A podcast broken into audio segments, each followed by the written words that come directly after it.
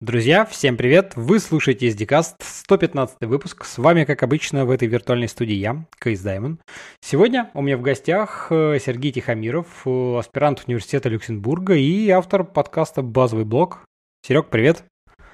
Привет, большое спасибо за приглашение. Да, пожалуйста, приятно, рады видеть тебя и у нас, так сказать, в гостях. Вот. Слушай, ну, э, поскольку уже я сказал, что ты там автор подкаста «Базовый блок», хотя, может быть, из названия еще не всем очевидно, о чем это речь. Ну, откроем сразу, давай тайно, что сегодня мы хотим поговорить там про блокчейн, э, технологии, биткоины, криптовалюту и все, что с этим связано, обсудить какие-то, может быть, даже а, более такие там и социально какие-то экономические, может быть, даже моменты всего, всей этой и, штуки. Эм, ну и, конечно же, наверное, где-нибудь в каких-нибудь местах углубимся и в технические особенности. Но по традиции не будем нарушать ее, как я люблю говорить, в 115 раз. Расскажи немножко больше про себя, вообще как давно ты и чем занимаешься.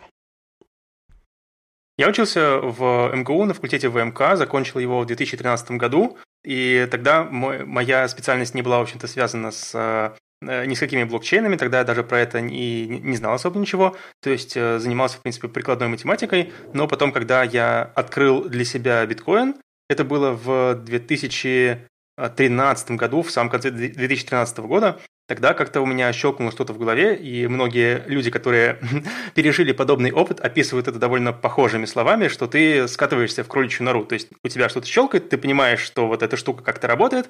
В том, чем больше ты про нее узнаешь, тем больше тебе хочется еще дальше копать, и э, очень много интересных вопросов возникает по пути. Я стал на эту тему копать, этим интересоваться, и меня постепенно затянуло. Я в то время работал в небольшой компании, которая занималась информационной безопасностью, то есть я э, занимался э, в основное, скажем так, время безопасностью мобильных приложений, анализом кода, э, исследованиями в этой теме.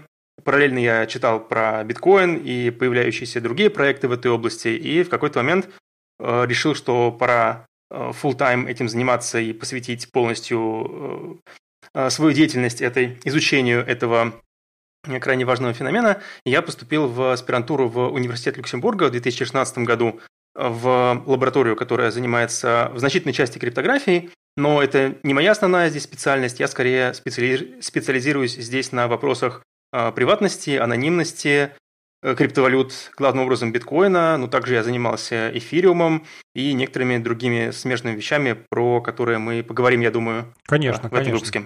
Интересно, интересно. То есть вот так тебя зацепило, что ты прям вот решил даже и в аспирантуру дальше где-то связанное с этим пойти, в общем-то. А, ну, у тебя хороший базис, видишь, ВМК это штука такая, как бы серьезная. То есть математический аппарат, э, он, мне кажется, именно вот в этом направлении достаточно важен без него, наверное, тяжело будет понять и что-то там как-то анализировать. Ну да, ну как бы сложно оценить, насколько на самом деле мне пригождается. Если так, э, ну, с одной стороны, мне кажется, что конкретно те, не знаю, теоремы, которые я там заучивал и прочие такие вещи, они не пригождаются мне буквально, но э, хотелось бы надеяться, как это принято говорить, что я там э, научился учиться, развил ну, свой мозг да, и так далее. Да, да, да, да. Непонятно, как это померить. Возможно, были и более эффективные способы прийти к тому, чем я занимаюсь сейчас, но тот способ, которым я пришел, ну, он оказался э, достаточно эффективным, я бы так сказал. Хорошо. Ну, мы сегодня как раз, да, много чего, вот э, ты сказал, уже хотим тоже поговорить, обсудить, там и анонимность, и там многие всякие безопасности и прочие штуки. Но давай, наверное, немножко в начале, э, вдруг кто-то там из слушателей не очень хорошо э, представляет, что такое. Ну, криптовалюта, наверное, слово все слышали, и блокчейн, наверное, тоже слово все слышали, да. Давай, может быть, немножко вкратце вот расскажи все же, вот какая, что это за термины, да, и какая между ними связь, связь вот. Ну, э, с терминологией у нас не очень хорошо в нашей области, потому что ну, четких определений нет, все возникает э, на ходу. И я бы сказал так, что в начале, в самом начале был биткоин, и биткоин это на самом деле крутой инновационный прорыв, а потом вокруг него начали образовываться такие вот дополнительные штуки. То есть по мере того, как э, все больше и больше количество умных людей узнавали про биткоин, кто-то по итогу решил себя посвятить работе именно в биткоин-экосистеме, а кто-то подумал, кто-то был достаточно, не знаю, амбициозным или неудовлетворенным состоянием биткоина, что он решил сделать какие-то другие проекты. И так мало-помалу разрасталась эта экосистема, и сейчас разных э, подобных проектов огромное количество. И все они, я бы сказал, э, вдохновлены в той или иной степени биткоином, хотя бы с точки зрения какой-то общей структуры, но они в разной степени берут разные, разные детали. То есть, э, если начать сначала, то в чем, собственно, в чем, собственно, инновация биткоина заключалась? Заключалась она в том, что впервые в истории человечества у нас получилось смоделировать такое понятие, как ценность в цифровом мире. То есть в цифровом мире у нас обычно информация очень легко копируется, что подтвердила хотя бы там а, история протокола BitTorrent, как пытались закрыть всевозможные торрент-трекеры, например, да, и так это не получилось сделать, потому что настолько легко копировать информацию, что полностью задавить это никак не получается. Но если мы пытаемся построить цифровую систему э, денег, нам нужно как раз добиться противоположного эффекта. То есть деньги, которые легко копируются, это плохие деньги. Деньги должны быть сложно копировать. И биткоин именно этого эффекта добился путем ну, вот, хитрой такой структуры, э, которая связала воедино несколько, несколько вещей, которые уже существовали по отдельности и раньше, но вот они вот таким образом совмещены были в единой системе, что оно заработало. А, одной из этих составных частей является нечто, что называется блокчейн, и этот термин в огромной степени расплывчатый, и на самом деле, хоть э, у нас и там подкаст «Базовый блок», тоже мы его называем подкаст про блокчейн, но это просто за неимением лучшего термина. На самом деле, четко никто, я думаю, не может сказать, что такое блокчейн. То есть можно сказать, что блокчейн – это просто, а, сказать, блокчейн a chain of blocks, просто блокчейн – это некая структура данных, где э, данные сгруппированы в блоке, каждый блок э, хэшируется, и значение хэш-функции кладется в следующий блок. Таким образом обеспечивается ну, некоторая целостность этой структуры данных. Ну, по сути, но... такой, такой связанный список, если так уж ну, Связанный список, да. Угу. Но в этом как бы нет инновации, потому что это было известно и давно, и э, тот же самый гид построен на похожих принципах. А, а собственно, инновация заключается в том, что мы добавляем к самой этой структуре данных где множество может быть разных веток и разных версий истории. То есть мы можем взять один и тот же блок и одну ветку построить, а, начиная с этого блока, а можем совершенно другую ветку построить, начиная с этого блока. У нас будет как бы две версии истории. Ну, как проводя аналогию с гитом, опять-таки, ну, да, мы да, можем да, там так. форкнуться от одного комита и построить две разные версии истории. И в случае, если мы моделируем систему денег, нам этого э, не хочется, потому что у нас, собственно, что за информация хранится в этих блоках? Там хранятся транзакции, то есть хранится информация о том, э, кто кому сколько денег послал. И если у нас будут разные версии истории, то мы не будем в конце концов понимать, у кого сколько денег сейчас, и поэтому ну, система не будет работать. Угу. Ну да, тут надо еще делать важную оговорку, что, естественно, у нас есть э, ну, цифровой банкинг обычный, и наши банки, у них там есть мобильное приложение, и все это работает. И тоже можно сказать, что там PayPal – это цифровые деньги, и там Сбербанк – это цифровые деньги, но все они опираются на доверие некоторой центральной стране, то есть, собственно, банку, который это все менеджит, потому что именно банк отвечает за поддержание базы данных и запоминание, у кого сколько денег. Ну, конечно, конечно, а. да. Целостность как бы данных гарантируется самим банком, поскольку -то он, он представляет в данном случае для нас как некое централизованное, там, доверенное хранилище всего. Да, да. Вот если у нас есть такая доверенная сторона, то здесь уже как бы особого, ну, здесь нет фундаментального вопроса компьютер-сайенс, просто нужно это безопасно реализовать, и как бы все хорошо. Но если мы хотим сделать это без доверенной стороны, вот тогда у нас приходит э, на выручку э, блокчейн как структура данных, плюс некоторый алгоритм, который нам позволяет из возможных разных версий истории э, выбрать все-таки одну, которую все считаем правильной. И это та задача, которую можно характеризовать как задачу консенсуса, где множество компьютеров, распределенных по всему миру, пытаются прийти к пониманию, что вот эта вот версия истории верная, и я понимаю, что все остальные тоже считают эту историю верной. Если мы вот сойдемся на этой единой версии истории, тогда у нас возникает система, где мы можем доверять этой системе в целом, а, при этом не доверяя никакой конкретной, а, никакой конкретной организации, которая бы ее поддерживала. Вот. Так что блокчейн, а, я бы так определил блокчейн, что блокчейн – это вот структура данных, которая обеспечивает целостность, плюс механизм, который обеспечивает консенсус относительно единственной версии истории. И в случае с, биткоина, с биткоином этот консенсус обеспечивается механизмом uh, proof of work или доказательства работы. То есть вот майнеры, которые там считают хэши, uh, что мы можем, если, если интересно, можем подробнее обсудить, зачем это нужно и как это работает. Да, конечно. Вот у, у биткоина вот такой алгоритм. Есть некоторые разработки uh, другого рода протоколов, которые пытаются достичь той же цели. Но в целом, да, вот общий как бы общий паттерн, общий фреймворк такого рода систем – это у нас есть какая-то структура данных, который постоянно обновляется, ну, назовем это транзакциями, постоянно приходят транзакции. И мы должны поддерживать консенсус внутри сети относительно того, а, какие транзакции у нас прошли и какое сейчас состояние системы. То есть обычно в этих системах кодируется а, информация о том, у кого сколько монеток э, цифровых.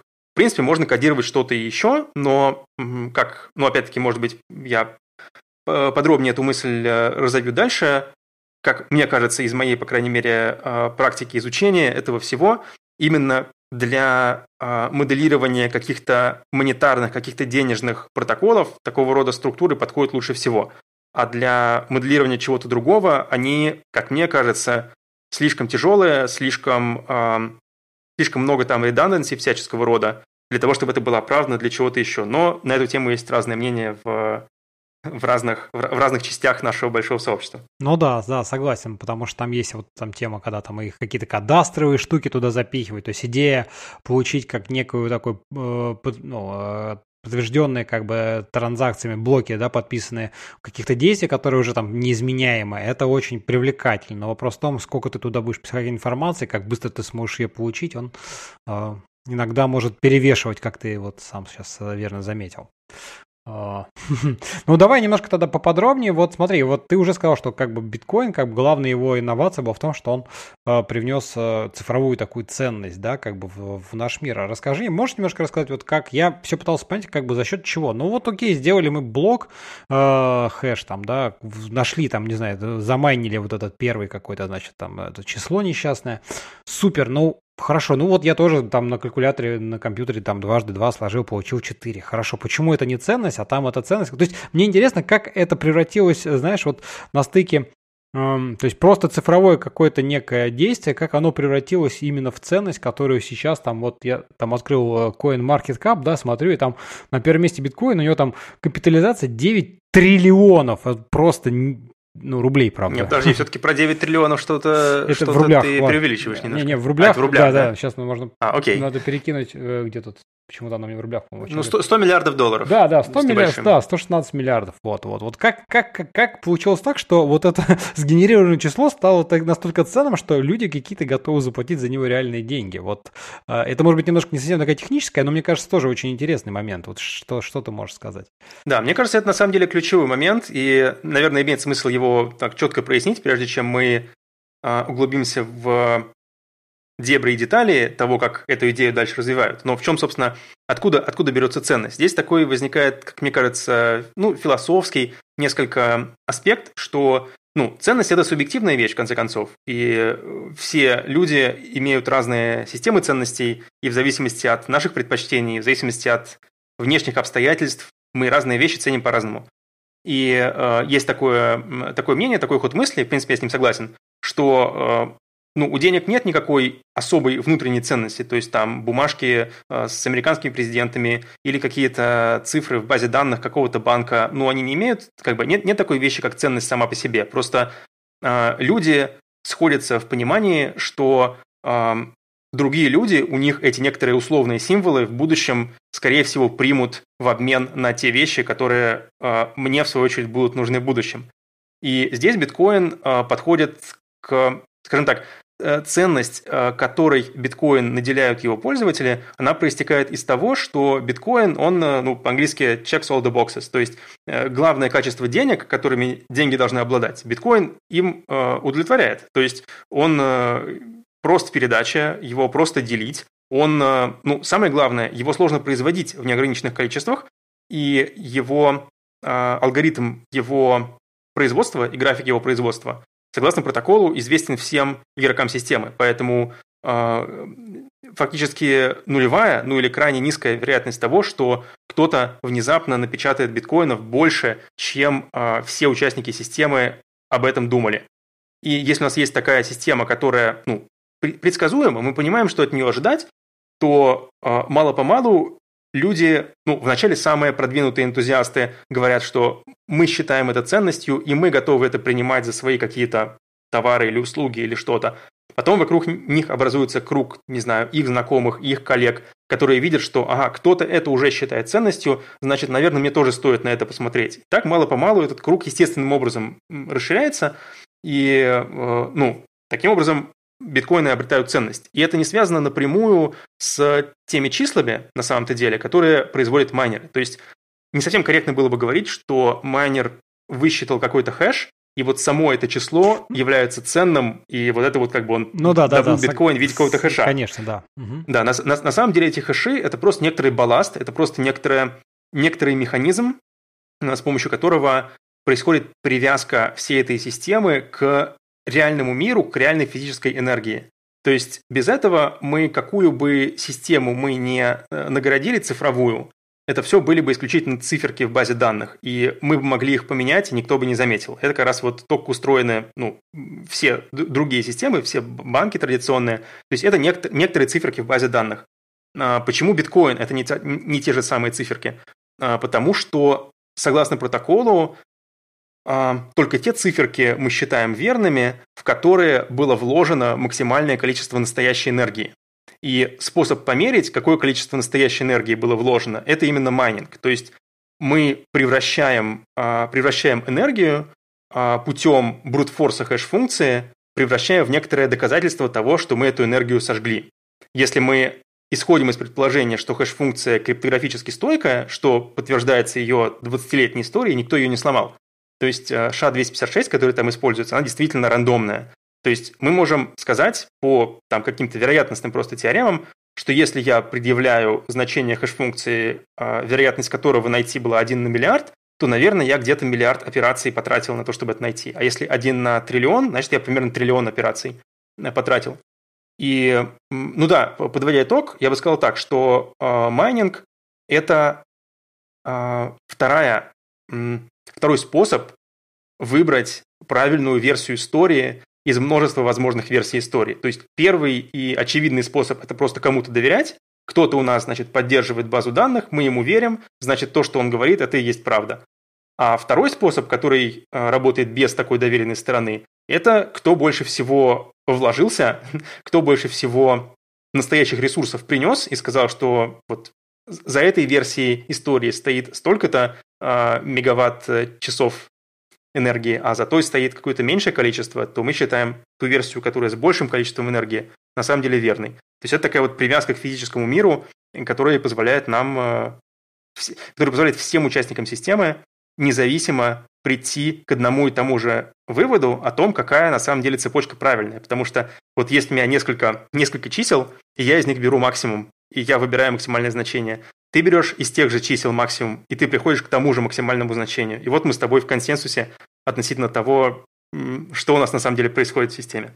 Ну да, тут единственное, что э, с этой точки зрения, вот если решать, что да, все участники, все они там равноправны, все так, но э, смотри, ведь, ведь насколько я вот слышал, да, поднималась такая, обсуждалась проблема, что когда у тебя э, большинство там майнеров, ну, скажем так, как некий такой, я не знаю, клан, скажем так, да, там сосредоточен в руках кого-то там одного, то можно за счет такого перевеса консенсуса, как бы вот перевесить консенсус в свою сторону и как бы продавить, скажем так, а, какое-то решение. Вот что ты по этому поводу скажешь. Ну, когда вот у тебя, у тебя же там, да, все манят, ну хорошо, а если там основные мощности, ну там раньше модно было говорить, что там в Китае почти там большинство, да, что он там может завладеть и там контролировать биткоин. Вот ты, наверное, слышал все такие, я не знаю, да, пару-трешку лет назад, наверное, как были такие новости.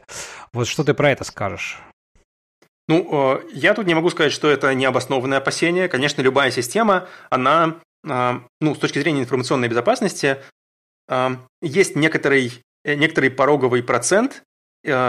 Если количество злонамеренных участников выше, чем этот порог, то система просто захвачена. Потому что, ну, понятно, что в предельном случае, если вся система контролируется злоумышленником, значит, она просто захвачена целиком. Мы тут, к сожалению, ничего не сможем сделать. Ну да. И тут вопрос в том, насколько, разный, насколько высок а, этот порог у разных систем, и насколько вероятно то, что какой-то единый злоумышленник действительно соберет такое количество ресурсов под своим контролем, что он превысит этот порог.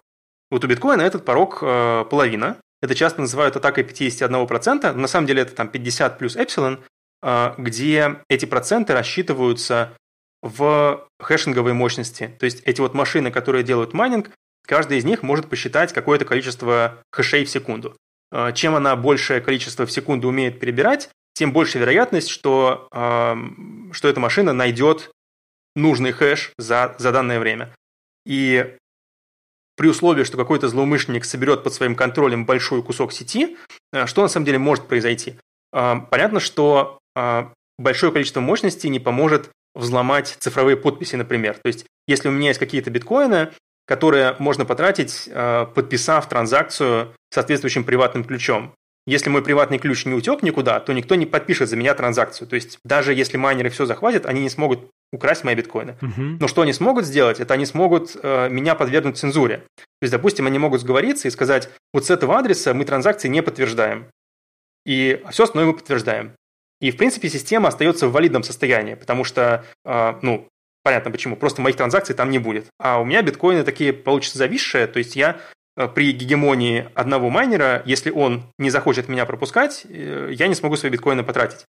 Ну, как бы это такая опасность, которая существует действительно. Но дальше можно э, долго рассуждать, и на эту тему пишутся научные статьи о том, насколько вероятен такой исход с разных сторон. То есть можно считать, что у нас есть какой-то абстрактный злоумышленник, который вот просто хочет навредить, и у которых нет, э, которого нет никаких других мотиваций. Вот сколько бы ему стоило, например, скупить такое количество оборудования, э, чтобы у него была половина сети, или хотя бы там 30%, потому что понятно, что там процесс, поскольку вероятностный, э, даже если э, у тебя будет, скажем, там 30%, то уже ты сможешь довольно длинные цепочки блоков генерировать ну, сам. Ну да, конечно. Вот, вот сколько нужно потратить на это денег? Нужно довольно много потратить на это денег. Или можно рассуждать так, таким образом, что да, сейчас нет, немножко с другой стороны зайду.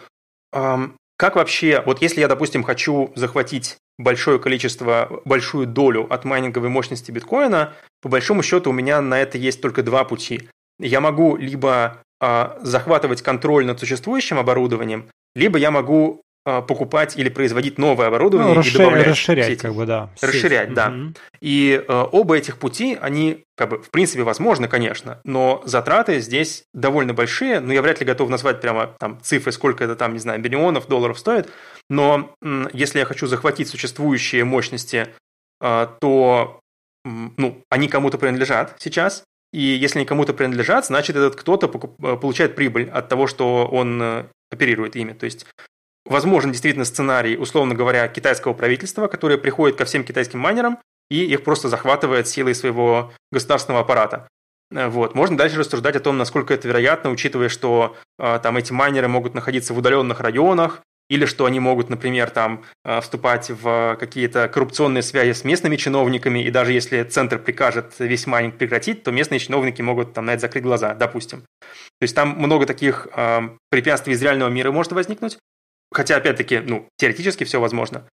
А если я хочу пойти по тому пути, что я буду докупать оборудование и допроизводить оборудование, то вполне вероятно, что такого количества оборудования просто нет на рынке. То есть э, есть производители этих железок, они их э, производят примерно в том количестве, в котором их покупают существующие игроки. Ну да, логично. И, да, и, и так быстро нарастить производство, э, ну, очень сложно. И даже если это получится, это точно не останется незамеченным. То есть, как бы участники рынка поймут, что кто-то клепает миллион этих машинок и э, куда-то складывает, наверное. Mm-hmm. Ну и кроме того, надо сказать, что в структуре расходов майнеров довольно большую роль играют цены на электричество, то есть произвести эти машинки это только полдела, нужно еще их отвести и поставить в то место, где была бы очень дешевая электроэнергия в очень больших количествах. И главная конкуренция, на самом деле, между майнерами идет именно за доступ к дешевой энергии, э, которую можно, ну, с одной стороны, хочется быть близко к большому источнику, ну, к электростанции, грубо говоря, э, которая производит много энергии, а тратить ее некуда. То есть такое, такая ситуация в России, например, есть в Сибири, где есть э, гидроэлектростанция огромная, при этом того количества производства, на которое это было рассчитано в советские времена, нет.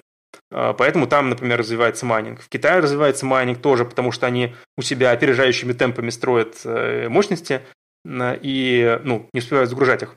Uh-huh. Вот. Также, а, также важно учитывать охлаждение, то есть эти машины, когда работают, они производят тепло, и было бы здорово, если бы просто на улице было холодно, и не нужно было бы еще дополнительную энергию закачивать в охлаждение. Поэтому, соответственно, холодные места получают здесь преимущества, такие как э, Канада, Исландия, тот же Китай северный и так далее. То есть это такой очень э, многофакторный э, идет экономический процесс, и поскольку майнинг очень конкурентный бизнес, что те, кто там успешно на этом рынке играют, они уже очень большую как бы долю эффективности выжили из этого процесса. Вот, поэтому, ну, на этот рынок, мне кажется, не очень просто зайти. если ты туда зашел, то тут у тебя возникает такой вопрос, а действительно ли я хочу эту систему атаковать, или если я уже так сильно вложился и закупил оборудование, договорился с поставщиками, с электричеством, с дата-центрами и так далее, может быть, мне просто стоит играть по правилам и майнить, я на этом заработаю. То есть э, такая дилемма возникает у любого атакующего. И одна, мне кажется, из гениальных э, идей биткоина, и про это сам его э, создатель, который мы не знаем на самом деле, кто на самом деле, известен он под именем Сатоши Накамото, ну, да. писал про то, что именно вот у злоумышленника, который получает большой процент мощности сети возникает э, дилемма. Правда ли я хочу атаковать, или я просто хочу честно зарабатывать и играть по правилам? Ну да, вот это, кстати, очень классный момент, что, ну, как мы все понимаем, что, так сказать, вопрос атаки, он всегда э, находит, лежит в такой некой экономической плоскости, да, как бы, а выгода от атаки, она окупит, как бы, эти затраты, а тут ты встаешь перед вопросом, а, атаковать и там один раз сейчас, как бы, да, а, получить какую-то там прибыль, и, и дальше тебя, условно говоря, вскроют, раскроют, и дальше там, ну, что-то, что-то будет неизвестно как, не факт, что хорошо, да, либо же просто честно, как бы, сидеть и, так сказать, э, зарабатывать, пытаться там что-то добиться. Интересно, интересно. Вот, слушай, а расскажи вот, а, ну, может быть, в целом, как происходит а, процесс, вот, ну, чтобы немножко спуститься уже там в какие-то там технические, может быть, моменты, в том числе, да, а, вот когда там, значит, окей, вот есть и там один человек, э, пользователь, там я, у меня кошелек, у тебя кошелек, да, вот, соответственно, есть майнеры, которые там майнят, вот мы с тобой, значит, хотим совершить транзакцию, не знаю, я там тебе хочу, там, не знаю, 100 рублей, 100 биткоинов перевести, хорошо, допустим. Вот. По текущему курсу, кстати, очень неплохая сумма Да, я бы не отказался. Получается. Да, друзья, если, если кто-то хочет нам, э, Сергеем, каждому, да даже по 50, ладно, не надо каждому по 100, хотя бы по 50 биткоинов, то, в принципе, мы всегда открыты к вашим предложениям. А, вот, а как бы провести транзакцию, да, и вот э, просто, ну вот, как, какие шаги, как это все происходит, то есть, как бы, и все равно же, как бы, мы же не с тобой не напрямую пир-ту-пир общаемся, да, все равно есть а, ну, там, ну, у нас там софт кошелек наш, там, биткоиновский стоящий. Дальше они общаются с, э, с серверами, которые это все дело добывают, да, чтобы эту транзакцию отправить, что вот она там подписываем. Ну, можешь вот это рассказать, весь процесс, да, да. и как раз обсудим, потому что тут интересно, вот, э, поскольку ты сказал, что ты там занимаешься вопросами анонимности, безопасности, вот как раз все эти аспекты мы попробуем сейчас на, на всем этом пути так посмотреть, понять, где что возможно. Да, отлично. На самом деле, э, да, объясню вначале более-менее, как это работает на техническом уровне. То есть, э, что вообще, как бы, когда я говорю, у, у меня есть один биткоин, что вообще это значит с технической точки зрения? Это означает, что когда-то в истории биткоина была транзакция, э, которая перечислила биткоины откуда-то на, на адрес, который я контролирую. То есть э, у каждого пользователя есть э, публичный ключ и приватный ключ. Ну, для простоты скажем один. На самом деле кошельки генерируют э, для каждой транзакции. Но скажем, что у каждого пользователя есть одна пара ключей. И из публичного ключа получается адрес, а приватный ключ у меня, соответственно, остается э, приватным. Я с помощью него подписи генерирую. И если там кто-то мне когда-то послал один биткоин, что это значит? Что я кому-то когда-то послал свой адрес, и этот кто-то совершил транзакцию, которая говорит примерно следующее. Вот биткоин, и дальше его э, потратить сможет тот, кто предъявит э, подпись, соответствующую э, такому-то публичному ключу. И эта транзакция записана в блокчейн, она вошла в какой-то блок. Этот блок был подтвержден майнером, то есть майнер нашел соответствующий хэш, который удовлетворяет нужному условию. А потом поверх этого блока была построена дальше главная цепочка. То есть все, все согласились, что этот блок валидный, Потом поверх него нашли следующий блок, поверх этого нашли еще следующий блок, и так несколько раз. Вот тогда транзакция считается подтвержденной, и это значит, что у меня есть, скажем, биткоин. Дальше я хочу э, кому-то его послать. Это означает, что я э, даю своему кошельку инструкцию сгенерировать транзакцию, то есть сгенерировать некоторое сообщение, э, валидное, соответственно, биткоин-протоколу, которое будет говорить, вот э, мой биткоин, вот смотри, предыдущая транзакция валидная в подтвержденном блоке, которая мне его дала, я его хочу потратить вот на такой-то публичный ключ, и вот моя подпись, которая доказывает, что я действительно обладатель этого биткоина. Мой кошелек генерирует такую структуру данных и отправляет ее в сеть. Дальше ну, как бы бывают разные, а, бывают разные а, типы кошельков, ну, по разным параметрам, но скажем для простоты, что у меня э, кошелек или э, кусок софта, который называется Bitcoin Core, э, на базе которого работает, собственно, вся сеть. Имплементация Bitcoin Core – это является э, определением, что такое биткоин. И мой кошелек подключается к нескольким другим случайным узлам сети, образуя ту самую peer-to-peer сеть. И я своим соседям сообщаю, вот у меня такая новая транзакция, вот биткоин туда-то уходит. Мои соседи, в свою очередь, рассказывают их соседям про то, что есть такая транзакция, и эта транзакция расходится по всей сети. Через, несколько секунд э, все узлы знают, что вот кто-то пытается отправить биткоин туда-то. В том числе среди этих узлов есть майнеры. То есть у майнеров, помимо узла, который является участником э, peer-to-peer сети и слушает транзакции, у них еще на это значит, э, навешен огромный дата-центр, который занимается майнингом. А, майнер проверяет мою транзакцию, собственно, все, все проверяют мою транзакцию, что она валидна для начала. А, майнер, в частности, ее проверяет тоже и включает свою заготовку блока. То есть все транзакции, которые в последние несколько минут произошли, а, собираются в единую структуру данных, и майнер пытается дальше найти блок, то есть пытается сгенерировать такой хэш, который зависит, разумеется, от всех данных в блоке, в том числе от моей транзакции, и еще случайное число туда добавляется, чтобы этот хэш мог варьироваться. И как только какой-то майнер где-то обнаружит такой блок, то мы говорим, что моя транзакция получила одно подтверждение. То есть она вошла в настоящий блок. На самом деле только после этого момента можно считать ее сколько-нибудь а, безопасно подтвержденной. Но и это на самом деле не конец, потому что возможна ситуация, даже безо всякой атаки, а просто естественным образом, поскольку все это рандомизированные процессы, что тот блок, в который моя транзакция вошла, на самом деле э, не окажется в главной цепочке. То есть, вот, допустим, моя транзакция вошла в блок номер n, а параллельно какой-то майнер нашел другой блок, который ссылается на блок n-1, на предыдущий, какой-то блок номер n, n'. И по случайному какому-то совпадению получилось так, что этот блок n' первым получил продление, то есть первый э, на его базе построили следующий блок. Тогда это становится главной цепочкой, и моя транзакция выпадает из основной цепочки и считается опять неподтвержденной. В этом ничего страшного нет, просто майнеры ее подхватывают и пытаются включить в следующий блок.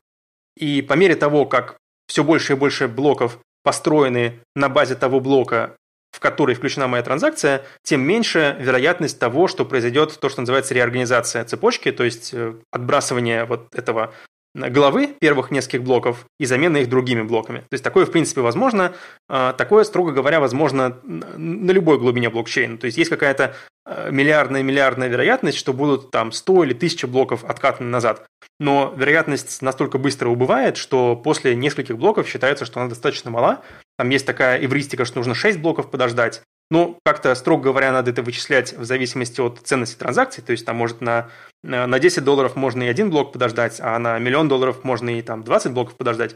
Ну, ну да. А, говорю немножко из головы, там понятно, что можно эти цифры как-то посчитать более аккуратно. А, но, в принципе, вот так это получается. И после того, как я, допустим, тебе отправил эти биткоины, они получили какое-то подтверждение, и теперь твой кошелек говорит, ага, теперь на публичном ключе, от которого у меня есть приватный ключ, Теперь вот есть такая транзакция в главной цепочке, которая туда отправила э, биткоины, значит, у меня есть биткоины. Ну и, соответственно, если м, раскручивать эту цепочку назад, то есть вот ты спрашиваешь, откуда у меня биткоины, а это вот он прислал. Я говорю, откуда у меня биткоины, а мне еще кто-то прислал. И в начале этой цепочки для каждого биткоина, для каждой транзакции, если проследить назад эту, откатить эту цепь, то у нас будет э, специальная транзакция, которая в каждом блоке вознаграждает майнера. То есть э, майнеры, собственно, за что, почему они столько вкладывают э, денег и усилий в майнинг? Потому что система их автоматически вознаграждает. Если я как майнер нахожу блок, то э, по протоколу у меня есть право включить туда специальную транзакцию, которая зачисляет определенное количество биткоинов на адрес, который я предоставляю, то есть ну, на мой адрес. Эти биткоины берутся ниоткуда, просто они из воздуха генерируются. И вот именно таким способом биткоины новые появляются, и любой кусочек биткоина в обращении, его судьбу можно проследить. А, ну, понятно, что там как бы эти суммы, они смешиваются и разделяются, поэтому нельзя, строго говоря, проследить судьбу конкретного биткоина. Как бы нету никакого конкретной монетки, но вот все, все, все, все кусочки каждого, каждого баланса, каждого кошелька, их судьбу можно проследить до того момента, когда когда-то раньше они были частью вознаграждения майнеру за нахождение блока. Ну да, то есть и раз изначально, да. изначально биткоины появились именно как майнинг, то есть вот первые транзакции, где просто вот они появились и положились там в начало блока. Уже потом они стали, потому что ты как пользователь, ты же не генеришь биткоин, правильно? Ты можешь его только либо получить, либо отдать имеющийся. Но создать-то понятно, а вот получить только откуда-то извне, ты его сам не сгенеришь. Для этого ты должен стать майнером, правильно же я понимаю? Да, да. Ну, э, с точки зрения протокола вообще нет такой вещи, как майнер. То есть первой версии, э, первой версии биткоина там предполагалось, что каждый пользователь может нажать кнопку, и у него компьютер будет считать эти хэши, собственно, на обычном процессоре. Но по мере того, как этот процесс стал все более конкурентным, и появились специальное оборудование, где в hardware е были зашиты э, ну, схемы для вычисления конкретной функции, которые намного-много порядков эффективнее, чем обычные CPU и GPU, э, майнинг стало неэффективно на консюмерском оборудовании. Но, в принципе, с точки зрения протокола, никто не мешает мне попробовать. И у меня какая-то будет исчезающая малая вероятность того, что я найду блок, но понятно, что это ни в коей мере не может окупиться за, там, не знаю, миллион лет, наверное. Ну да. Понятное дело. А, слушай, ну хорошо, вот более-менее цепочку мы все рассказали, а давай попробуем вот обсудить теперь вопросы, ну, например, безопасности, да, потому что, ну, как бы, вот где здесь, ну, вроде бы там, да, ключи, приватный, публичный ключ, значит, там, 250, SHA-256, вроде как все хорошо, но э, вот э, расскажи, вот где какие здесь э, есть опасности, где какие, ну, какого рода могут быть э, проблемы и вот что для этого, так сказать, или наоборот, наоборот, какие проблемы могли бы быть, но как они там эффективно пред, предотвращены в биткоине, в протоколе или еще где-то какими-то средствами. Но здесь есть много, на самом деле, аспектов. А, с точки зрения протокола, я бы сказал, что у биткоина прекрасный трек-рекорд в том смысле, что а, не было, ну, как бы Э, за редкими исключениями, ну я могу немножко подробнее сказать, но э, не было такого, такой, такой ситуации, где баг в протоколе привел к тому, что люди потеряли деньги. То есть протокол работает, э, как он запрограммирован, в общем-то, всю свою историю, за исключением пары багов. Вот была там история, когда при обновлении на другую версию базы данных стало возможно генерировать огромное количество биткоинов больше, чем предполагалось. Еще подобного рода были случаи, но все они были очень оперативно устранены, и по большому счету э, там, можно было бы сказать, что если вы пользуетесь биткоинами правильно, то все с вами будет хорошо. Но есть, как всегда, ну, много тонкостей, разумеется, начиная с самых банальных, то есть понятно, что у нас э, ответственность перекладывается на пользователей. И э, вот в в криптовалютной такой немножко криптоанархистской тусовке принято э, ругать банки за то, что они контролируют наши деньги, что они могут заморозить наши счета. И это все, конечно, правда. Но, с другой стороны, они могут нам и помочь, они могут нам восстановить пароль, если мы что-то потеряем, они могут, ну, понятно, они это контролируют, и э, мы можем в случае чего всегда позвонить в службу поддержки и как-то решить наш вопрос. В биткоине нет никакой службы поддержки, и каждый ответственен за свои ключи. Если ты потеряешь ключи, то ты э, потеряешь свои биткоины. И понятно, что на базе протокола биткоина, конечно, существуют э, компании, существуют биржи и кошельки, которые держат ключи пользователей. И это немножко, в каком-то смысле это шаг назад, потому что, опять-таки, мы должны им доверять. Но тут каждый пользователь, он э, ну, делает сознательный выбор, и кошелек, которым вы пользуетесь, пользуетесь, хорошо бы понимать, владеете ли вы своими собственными ключами, потому что если нет, тогда, ну, по большому счету, это не ваши биткоины, это биткоины, которые за вас держит какая-то организация. Ну, что в каких-то случаях может быть оправдано, но просто надо понимать, что такая есть опасность. А, конечно, вопросы хранения, а, расширяя вот эту тему с хранением ключей, вопросы хранения – это, мне кажется, главный такой главный вопрос, над которым бьются лучшие умы. Если у нас каждый пользователь ответственен за свои ключи, как сделать так, чтобы, с одной стороны, пользователь никому не отдал контроль за биткоинами, но с другой стороны их можно было как-то все-таки восстановить и так далее. То есть есть разные форматы кошельков, а, которые по-разному относятся к хранению ключей. И самый простой вариант – это просто кошелек, который живет на обычном компьютере или смартфоне в виде приложения. Но тогда мы э, наследуем все возможные проблемы с безопасностью, э, которые проистекают из того, что девайсы постоянно подключены к интернету, и не факт, что там последние апдейты стоят, и может быть всевозможный какой-то малварь или фишинг происходить. Это, конечно, рискованно.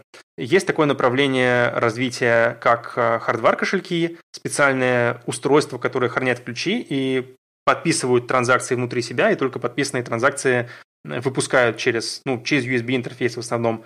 Вот. Есть разные подходы к тому, как их делать. Есть э, кошельки такого рода на основе так называемых э, secure element, некоторых чипов, которые обещают быть очень-очень секьюрными, но только спецификации у них закрыты под NDA, какие-то специальные компании их делают, и нужно по большому счету все-таки им доверять. Э, вот, хотя, хотя, ну как бы это reasonable assumption. Если мы доверяем этим компаниям, ну у них какой-то там есть трек-рекорд довольно длинный, Э, то как бы, все хорошо. Есть э, ну, как бы другие версии подобного рода кошельков, которые основаны на полностью открытых технологиях, но у них сложнее в том смысле, что если кто-то получит физический доступ, то их проще обложить какими-то датчиками и э, ну, физически это устройство разобрать и как-то оттуда ключ извлечь. Все-таки в этих вот в первом варианте, в этих secure элементах, там ключ хранится так, что его очень сложно физически извлечь, но, возможно, там есть бэкдор, мы не знаем. Вот. А если нет бэкдора, тогда можно обвесить устройство датчиками и каким-то каким сайт-каналом э, померить, э, где там вычисляется ключ и его извлечь. То есть никакие решения здесь не идеальны. Вот. В, каком-то, в каком-то смысле можно подходить к хранению ключей так, что мы будем распределять ответственность. То есть вместо того, чтобы полностью нести на себе ответственность за ключи, и вместо того, чтобы полностью ее доверять какой-то стороне, я могу разделить ключ и часть, ключ, э, часть ключа оставить у себя, часть ключа отдать, э, не знаю, лучшему другу, часть ключа отдать, допустим, банку, и э, никто один не может совершить транзакцию, а двое из трех, допустим, могут собраться и эту транзакцию совершить. То есть такие схемы разрабатываются, и язык э, программирования, встроенный в биткоин, позволяет это сделать. То есть мы раньше говорили про то, что мы транзакции просто отправляем на публичные ключи. Это на самом деле не совсем так. Там внутри э, есть довольно примитивный, не тюринг полный язык э, со стековой машиной, который, э, программы на котором содержатся в каждой транзакции. То есть каждая транзакция говорит, что вот у меня есть такая программка, если ее пристыковать к какой-то другой, к другой программке в транзакции, которую я хочу потратить, и это все выполнить, то если результат true, тогда все получилось. Если, если результат false, тогда не получилось. И эти программки могут в простейшем случае просто проверять подписи, но они могут проверять подписи, например, от нескольких ключей. То есть можно сказать, что вот у нас есть три ключа, если хотя бы две валидные подписи э, кто-то предъявит, тогда эти биткоины могут быть потрачены. Ну и подобного рода вещи можно, можно тоже делать. Интересно, вот это я, кстати, как так не слышал. Это тоже как он зависит, ну там по сути для пользователя это некий там кошелек, тип какой-то, да, где ты задаешь, что и дальше генерится вот такая некая программка, и она, собственно, выполняется, когда происходит попытка, скажем так, там а, какую-то транзакцию провести. Ну да, ну да. По сути, эти, эти, эти программки, выполнение этих маленьких программок э, входит в понятие валидации транзакций. То есть, э, когда, ну вот, вернемся к примеру, когда я хочу потратить свой, свой биткоин, я его отправляю в сеть, и мои соседи, они прежде чем рассказывать про эту транзакцию окружающим, они проверят, они, она вообще как бы валидная, нормально там что-то происходит или нет. Для этого они возьмут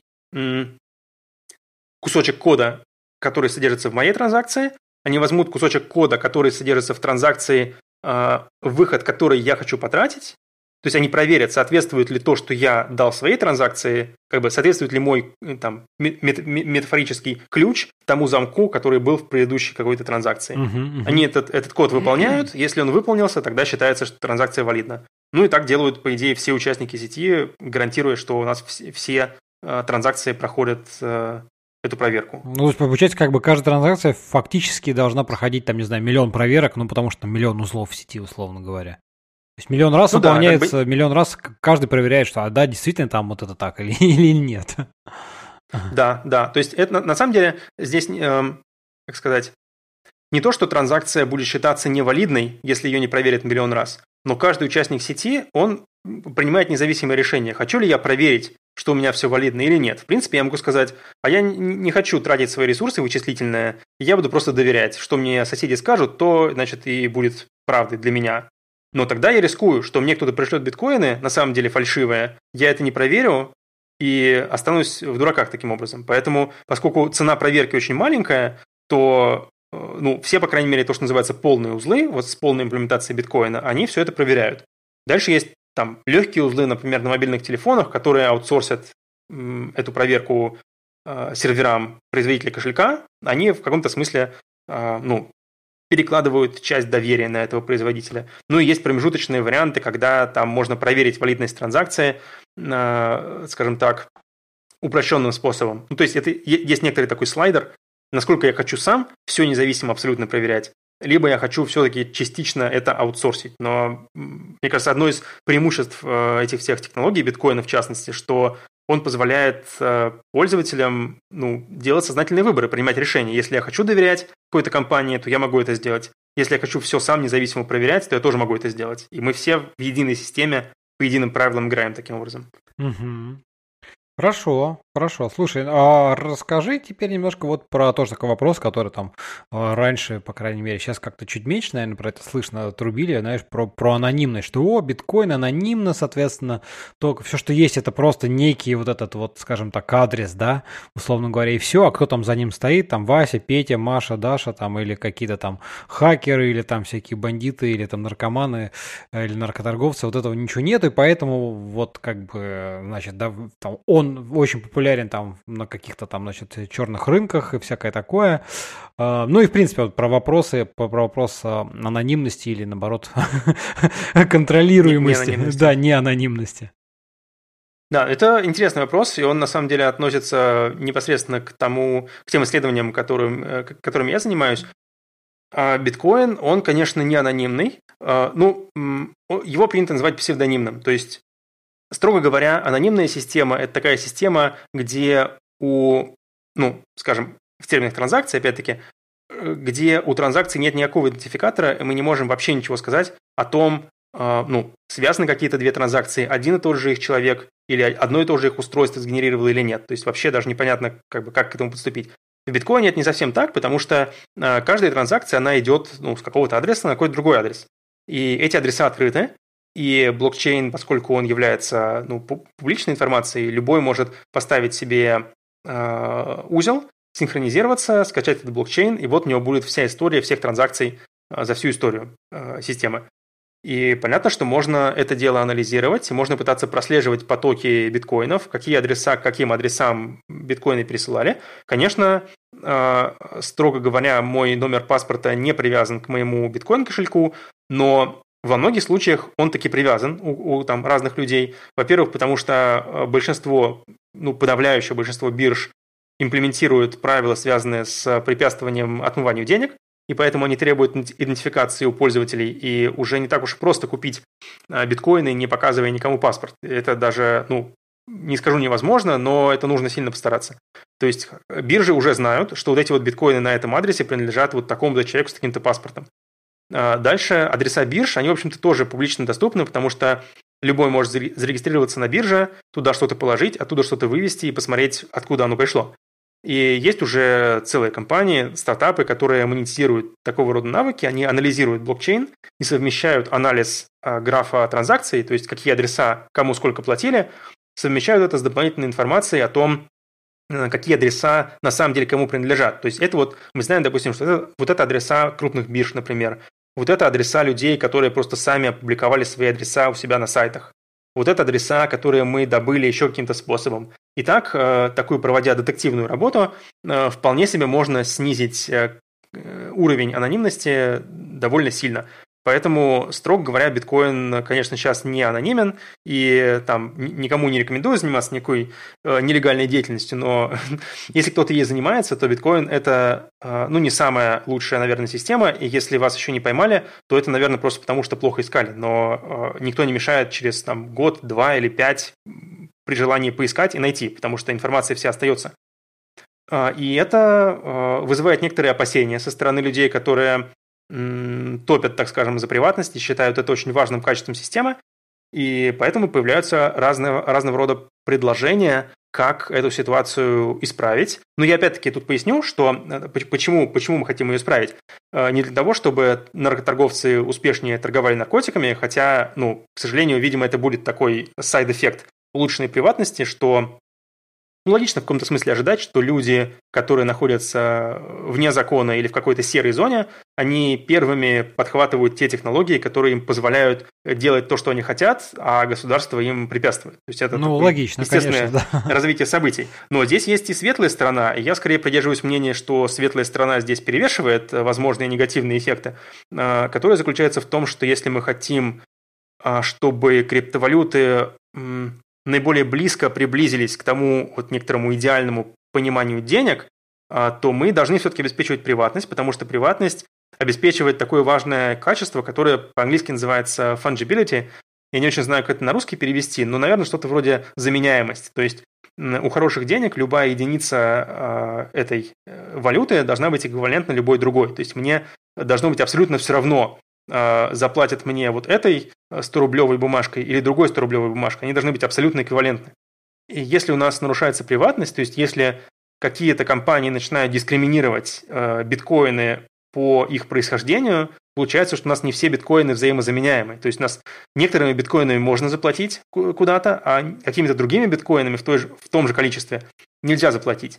И это нарушает, э, ну, нарушает рыночные механизмы, потому что э, в идеале хотелось бы, чтобы все действовали из предположения, что все биткоины стоят абсолютно одинаково, и это сильно упрощает, ну, как бы ментальную модель. Если мы на это навешиваем еще дополнительные условия, что биткоины, которые пришли отсюда, на самом деле стоят на 10% меньше, а биткоины, которые пришли оттуда, стоят там на 20% меньше. А если мы их смешаем, в какой пропорции мы их смешаем, то есть это просто делает некоторую дополнительную нагрузку на систему, и каждый продавец должен, получается, рассматривать внимательно те биткоины, которые ему пытаются прислать, и когда-то их отклонять, когда-то их не отклонять. То есть это просто получается очень некрасивая система, которая огромный такой налог берет на всех своих участников, что, оказывается, нам еще нужно смотреть, откуда нам эти биткоины пришли. Ну да, вот. да, да. Слушай, а почему вот это получается, что одни как бы типа, ну просто то, что там какие-то биткоины, которые там раньше первые были сделаны, они там типа дешевые, потому что... Не-не-не, языки... имеется в виду, что, э, что в некоторых юрисдикциях может быть э, нелегально участвовать в операциях с биткоинами с, с черной, условно говоря, историей. То есть, если а, какой-то... ну вот из этой, с этой стороны, я понял тебя, ага. Ну да, ну да, то есть биткоины пришли условно с черного рынка, и если, ну там, условно, кто-то купил наркотики на черном рынке, нет, или кто-то продал наркотики на черном рынке, а потом пытается мне заплатить этими биткоинами, то э, внезапно его проблемы с законом становятся моими проблемами. Потому что если я приму эти биткоины, тут внезапно я окажусь под значит, отмыванием денег. Ну да, да, и да. нужно ли это мне? Понятно, да. То есть, то есть как бы нам хотелось бы, чтобы э, вза- взаимоотношения каждого пользователя с, там, с законом и с регуляциями были бы его личным делом, а не делом всех, кто потом с ним взаимодействует. Угу. Вот, так что разные есть подходы к этому. И э, на самом деле с биткоином здесь довольно м, сложная, я бы сказал, ситуация, потому что биткоин обладает тем качеством, что у него довольно устоявшаяся кодовая база и вообще протокол довольно ну, устоявшийся, и от него не ожидают резких изменений. И хотя есть некоторая магическая криптография, которая позволяет сильно улучшить приватность, внедрять ее в биткоин по большому счету невозможно, просто потому что это слишком резкое изменение, и ну, разработчики не готовы на это пойти, и я только скорее поддерживаю, и в целом, мне кажется, сообщество их поддерживает, что а, ну, есть другие криптовалюты для подобного рода экспериментов, и они это делают, и как бы очень хорошо. Но биткоин все-таки слишком, слишком уже устоялся, и его открытая такая структура, понятно, что м- нам хочется для децентрализованной валюты дать каждому возможность валидировать все, что происходит. То есть я должен понимать, что общее состояние системы валидно, и все транзакции валидны. И для этого я должен видеть на самом деле, какие транзакции проходят. Так что здесь такой э, трейдов, который не очень понятно, как решать. Ну, то есть криптографически есть механизмы, такие как доказательства с нулевым разглашением, так называемые Zero Knowledge Proofs, которые могут нам помочь, но они скорее применимы, все-таки не в биткоине, а в каких-то альтернативных э, движениях. Но если говорить про именно как биткоин решает эту проблему, э, есть, э, есть, есть предложения, есть некоторые, э, ну да, предложения разрабатывается код для того, чтобы в биткоин внедрить другой алгоритм подписи по сравнению с тем, который используется сейчас, который улучшит ситуацию в том смысле, что можно будет подписи агрегировать и с точки зрения стороннего наблюдателя не будет понятно, какая логика скрывается за биткоинами, которые который я кому-то отправляю. То есть, как мы раньше говорили, что можно отправлять биткоины на один ключ, а можно отправлять биткоины на несколько ключей, и какие-то более сложные, возможно, писать скрипты. Вот э, существует предложение, что это все на самом деле можно как бы закодировать внутри подписи, и все будет выглядеть одинаково со стороны. Это немножко улучшает, конечно, картину, но не полностью ее решает. Но есть такое ортогональное направление движения, так называемые протоколы второго уровня, где мы пытаемся вообще уйти от, э, от схемы, где каждую транзакцию, каждый узел должен получить и заверить, а мы надстраиваем дополнительный протокол э, над биткоином, так, чтобы вот мы, допустим, с тобой могли обмениваться, обмениваться транзакциями, не отправляя их на настоящий блокчейн, а вот просто между собой. То есть у нас есть некоторый подготовительный этап, мы какие-то биткоины запираем в специального вида адрес, а потом мы можем наши балансы внутри между собой менять, э, в принципе, неограниченное количество раз в рамках наших, соответственно, балансов, пока не придем к какому-то финальному балансу, который мы в конце можем заверить. То есть это технология, которая, которой я в течение последнего ну, года, наверное, или чуть больше занимаюсь, называется Lightning Network, э, на который я советую обратить внимание тем, кто интересуется биткоином. Это, мне кажется, уже сейчас такая неотъемлемая, скажем так, часть э, биткоин-стека, и хотя эта технология еще во многом,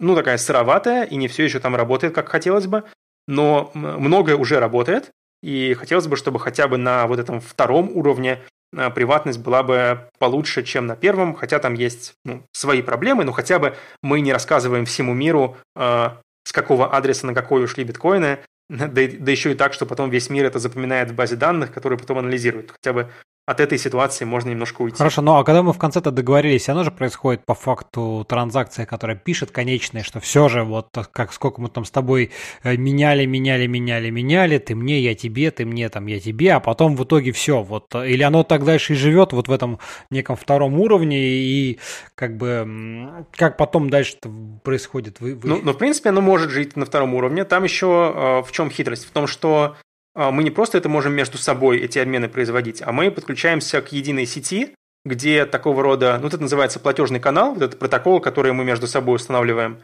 А, и такого рода платежный канал, они соединяются в одну большую сеть. А, таким образом, что я могу послать платеж через тебя кому-то другому, так что там наш с тобой канал перебалансируется, твой канал с кем-то дальше перебалансируется. И так от меня балансы, как вот если такие Аналогия, которая используется, это бусинки на ниточках. На, на, на ниточках. То есть представь, что между участниками натянуты нитки, и на них эти бусинки. И я могу бусинку перекинуть к тебе, ты перекидываешь к следующему участнику, и кто-то еще там перекидывает к финальному пункту назначения. И в такого рода сети просто, скажем так, а, теряется определение того, что такое транзакция ушла от меня к тебе. То есть, если у нас есть эта вот э, нитка с бусинками, и бусинка перешла там от меня к тебе. На самом деле никто не знает, это я решил послать кому-то транзакцию, это кто-то решил послать через нас с тобой. И все это таким образом смешивается, что, строго говоря, теряется эта вот связь, э, ну, те... связь между отправителем и получателем, она остается как бы на втором уровне. Даже если какие-то каналы, они уйдут обратно на первый, то их изменение баланса – это на самом деле э, сумма множества изменений, которые произошли на втором уровне, которые могли включать нас, могли не включать нас, и на самом деле по первому уровню непонятно, что происходило на втором. Ну понятно, просто немножко, скажем так, э, происходит, ну, как, как бы так, не знаю, правильно выразиться, а, перевес, да, есть информация о движении, да, но нет информации о начале и конце, то есть это просто вот ты видишь а, перемещение а, из, а из точки А в точку Б, но это А начало или это там кусок, где там еще перед А есть 10 тысяч шагов, да, и после Б еще 10, там, 10 шагов. Ну да, да. На, на практике там количество шагов ограничено 20, но это уже достаточно много. Ну да, это, это уже... Ты, и главное, что ты не можешь понять, что это первый шаг или десятый. Это просто какой-то шаг, без... Э, да, без да, именно так. То есть, в, в это... Ну, то есть, если, если это платеж к тебе, то ты, конечно, понимаешь, что это на самом деле к тебе пришло. Но если это платеж не к тебе, ты не знаешь, что там после тебя еще 10 шагов или один, и до меня был там еще один шаг или 10, угу, или 0. Угу. Ну, эта, штука уже, я насколько понимаю, близка вот к теме, к, к термину там смарт-контракты, которые там в эфире очень популярны. Это вот примерно про это же, некий такой э, программируемый какой-то, или это все же немножко другое, это именно на уровне протокола вот такого верхнего уровня? Ну, ну на самом деле это не, не, несколько другое. То есть в блокчейн в блокчейн-экосистеме, скажем так, различают подходы первого уровня и второго уровня. Ну, окей, немножко зайду сначала. Помимо, помимо приватности, собственно, как мы перешли к разговору о втором уровне, что он обеспечит лучшую приватность. Но это, наверное, не главная причина его разрабатывать была, главная причина была масштабируемость. Потому что в биткоине. Э, помещается очень мало транзакций, и that's for a good reason. У нас блоки имеют ограничения по размеру, и время между блоками тоже имеет определенное, определенное значение. Таким образом, за единицу времени у нас может пройти максимум там сколько-то энное количество транзакций в секунду, в минуту, в день и так далее. Насколько я помню, примерно в день происходит что-то вроде 200 или 300 тысяч биткоин-транзакций, а, что, ну, с одной стороны, значительно, ну, значительное количество, с другой стороны, это, конечно, не позволяет все транзакции всех людей в мире перевести на блокчейн. Ну да-да-да. Именно, угу. именно, именно это и является главной мотивацией разработки решений второго уровня. А, и тут я бы хотел еще пояснить, собственно, почему нельзя просто взять и сделать блоки побольше или взять и сделать время между блоками покороче. А, потому что для того, чтобы система была децентрализованной и открытой для всех, все должны иметь возможность независимо ее проверять. То есть независимо каждую входящую транзакцию проверять ее валидность и проверять валидность всех блоков. И желательно еще, я бы сказал даже обязательно, чтобы это происходило на консюмерском оборудовании. То есть если мы придем к ситуации, где только очень мощные серверы за 10 тысяч долларов могут проверять в реальном времени блокчейн, тогда получается, что я должен доверять кому-то, какому-то серверу, что он за меня проверит эту валидность. Я хотел бы, по идее, просто на обычном компьютере который у меня и так есть, проверять независимо, что все на самом деле по правилам происходит. Угу. Именно отсюда проистекают эти ограничения. То есть, если, ну, конечно, эти вот Э, параметры, скажем, в биткоине, что между блоками у нас в среднем 10 минут, и каждый блок имеет размер 1 мегабайт, ну там немножко хитрее история, но скажем для простоты 1 мегабайт. Понятно, что их, наверное, можно увеличить там вдвое, втрое, может быть в 10 раз можно увеличить. Ну и, наверное, как бы, ну, мы не развалимся. Понятно, что мы какой-то вот ноутбуки условно десятилетней давности мы можем отсечь таким образом, ну, может быть, это не страшно но это не решает проблему принципиально. То есть мы немножко откладываем просто это. Ну да, это вопрос, такой экспансивный но... путь, просто чуть-чуть увеличить как бы задел. Но в любом да, случае да, мы, мы можем чуть-чуть увеличить, но э, биткоин исходит из того понимания, что у нас система как бы она стабильная, мы не будем размениваться на мелочи, не будем подкручивать эти параметры, потому что ну мало ли какие баги могут возникнуть. И плюс э, мы еще должны договориться со всеми, чтобы все обновили свои узлы. Это может вызвать споры. Это и вызвало споры, на самом деле, в 2017 году, когда была такая идея увеличить размер блока. Там были очень большие баталии, и отделилась другая криптовалюта от биткоина, которая решила пойти этим путем больших блоков. Называется биткоин кэш. Но это уже немножко дела минувших дней. Но, э, по сути, да, э, все блокчейны, которые существуют на первом уровне, которые более-менее похожи на биткоин тем, что все участники валидируют все транзакции, но они упираются в этот потолок. И эфириум, как вторая наиболее популярная криптовалюта, они как раз, ну, как я это понимаю, они выкрутили эти ручки на, на максимум, как бы э, это еще достаточно разумно, что каждый может валидировать, но это уже довольно тяжело. То есть там очень большой блокчейн тяжелый, много транзакций проходит, э, но уже больше вряд ли имеет смысл идти. Вот. Ну и все думают над тем, как бы нам э, уйти, опять-таки, ну, то есть Эту проблему можно атаковать с разных сторон. То есть нужно и первый уровень делать насколько мы можем эффективнее, то есть та же самая валидация транзакций, а, чтобы она занимала там, не знаю, не 100 миллисекунд, а 10, допустим, ну да, или конечно. чтобы подписи были размером там не, не 200, не 200 байт, а 100, а 100 байт без потери э, безопасности. То есть можно в эту сторону думать, а можно думать в сторону дополнительных протоколов второго уровня, которые бы просто э, на каждую э, блокчейн-транзакцию дали бы нам возможность сделать еще миллиард, триллион офчейн транзакций. Понятно, что у них будут а, другие, другие свойства, другие гарантии безопасности, но, может быть, для каких-то use cases этого будет достаточно. То есть мы просто в дополнение к обычным традиционным транзакциям на первом уровне добавляем некоторую другую опцию, как вот еще можно биткоины передавать а, ну, с некоторыми другими гарантиями. И в этом пейзаже Ethereum это, конечно, первый уровень, то есть это другой блокчейн с другими ну, я бы не сказал принципами, принципы многие похожи, но многие а, инженерные решения были приняты по-другому. И очень интересно за развитием этой экосистемы тоже наблюдать. и у них тоже есть свой второй уровень, которым там, компании и проекты разрабатывают вторые уровни, протоколы второго уровня на базе эфириума, ну и плюс сам эфириум тоже свою масштабируемость пытается улучшить. Ну и плюс есть еще огромное количество других криптовалют, которые ну, в разной степени тоже к этому к этим вопросам подходят. Угу. Можно про эфиром, наверное, поговорить. Ну, уже как раз, да, уже как, как раз мы, да, ты так и затронул, что вот, да, в общем-то, эфир, эфириум, который этериум, э, вторая такая действительно, наверное, по популярности валюта, и про которую много тоже все так говорят, и вот их там эти пресловутые смарт-контракты, которые вот прям позволяют там, значит, программировать целые, так сказать, ну вот прям контракты в прямом смысле этого слова, да, запрограммировать как некий, что если кто-то кому-то, а потом этот ему, тогда там ему что-то как-то перевести, и все это такое. Ну, давай про них тоже, потому что ну, про них тоже, правда, много все было интересных историй, как э, какие там были еще эти сырые смарт-контракты, как там много чего так сказать, ломал. Да-да-да, ломалось. И все мы, ну, по крайней мере, все те, кто как-то следят за вообще криптовалютами, помнят эту историю, забыл, как она называется, когда... The DAO. Да-да-да-да-да, вот. А, эту тему, когда все это развалилось на две целых составляющих, та самая ситуация, когда одни, значит, участники решили принять там одну ветку, да, а другие другую, вот это все. Да-да. Ну давай, расскажи, да, немножко про, про эфир, чем, про эфир, чем он отличается, ну не эфир, в смысле Ethereum, а чем он отличается там от биткоина, ну может быть какие-то там, понятно, что общая идея примерно та же, там блокчейн, но вот как бы что другое и вообще как бы зачем он, что, что там такого интересного или наоборот неинтересного? Да, я бы, я бы сказал, что это действительно такой э, для меня, э, ну, по, многим параметрам, но в том числе и по моему субъективному просто интересу, это, ну, как бы твердый номер два. То есть я по-прежнему считаю, что биткоин это наиболее ну, как бы чистый представитель этого класса и наиболее такой, а, мне кажется, вещь, которая окажет большое влияние, скорее всего, на многие вещи. Эфириум тоже претендует на такую роль. А, он основан и он вдохновлен во многом биткоином, но многие инженерные решения там были приняты по-другому, и опять-таки, ну, на это были причины.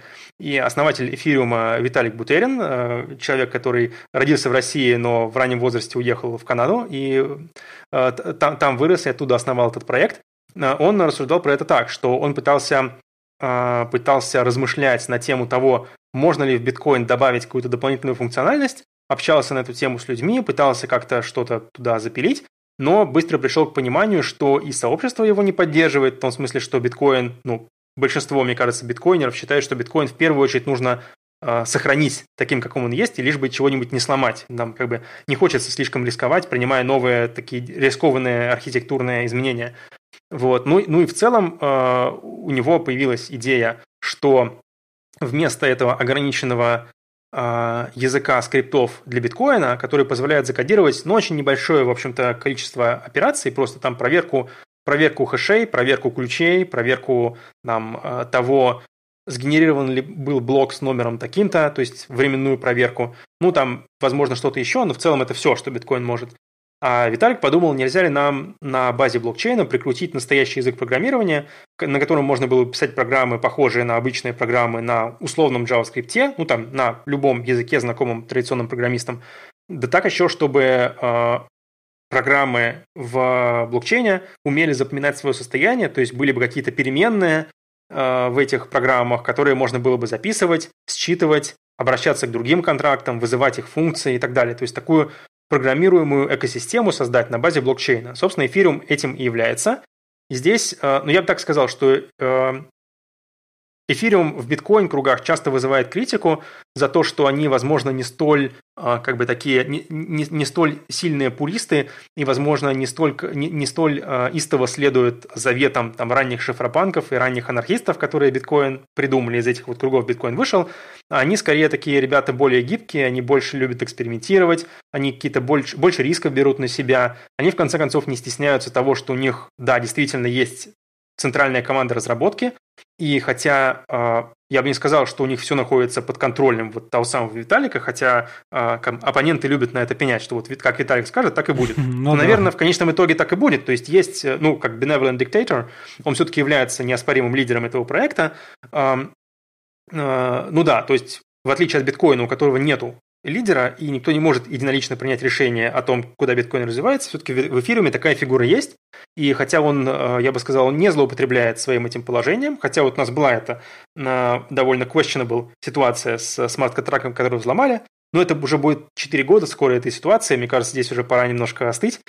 Ну да. Все-таки, все-таки да, такого, такого рода вещей с тех пор не происходило, и мне кажется, что они в этом смысле не злоупотребляют своим положением, хотя, да, действительно, эфириум больше находится под контролем его разработчиков.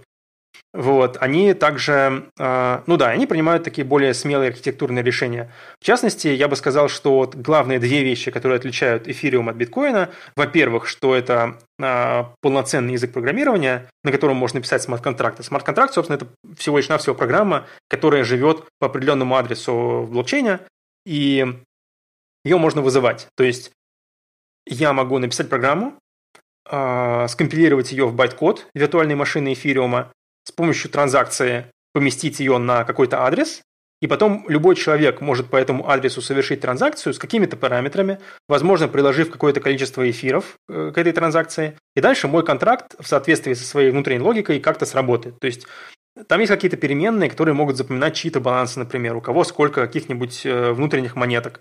Э, может быть, какая-то логика завязана на том, что если такую-то функцию вызовут с такими-то параметрами, то это надо будет вызвать какой-то другой контракт, другой контракт что-то сделает, вернет мне значение, и я в зависимости от этого сделаю что-то еще, какую-то еще логику в моем контракте. То есть здесь открываются, казалось бы, широчайшие возможности для вот программирования таких вещей, но э, все-таки ну вот было такое ранее, э, мне кажется, ранее избыточный энтузиазм в годах там 2016-17 на тему того, что раз у нас есть полноценный язык программирования, раз у нас есть полноценный, значит, э, ну да, полноценный язык, такая экосистема, то мы можем прямо все запрограммировать и все что угодно положить на блокчейн. Но, к сожалению, это не так, может быть, к счастью, это не так, э, потому что мы упираемся в ограничения ну, реализации, потому что у нас все те вот ограничения, почему нельзя сделать блоки огромными, которые я раньше описывал, они точно так же верны для эфириума. То есть мы не можем написать какой-нибудь там number crunching, мы не можем э, там матрицы обращать в смарт-контрактах. То есть можем, конечно, но это будет э, очень дорого, непрактично, и это никому не нужно. То есть, по сути, все равно мы приходим к тому, вот в этом моя убежденность довольно сильная уже заключается сейчас, что м- используем ли мы простой язык, как в биткоине, либо мы используем сложный язык, как в эфириуме, но все равно наш предметный, э, как бы, наша предметная область – это все равно деньги тем или иным образом. То есть мы все-таки программируем какую-то логику, связанную с какими-то деньгами.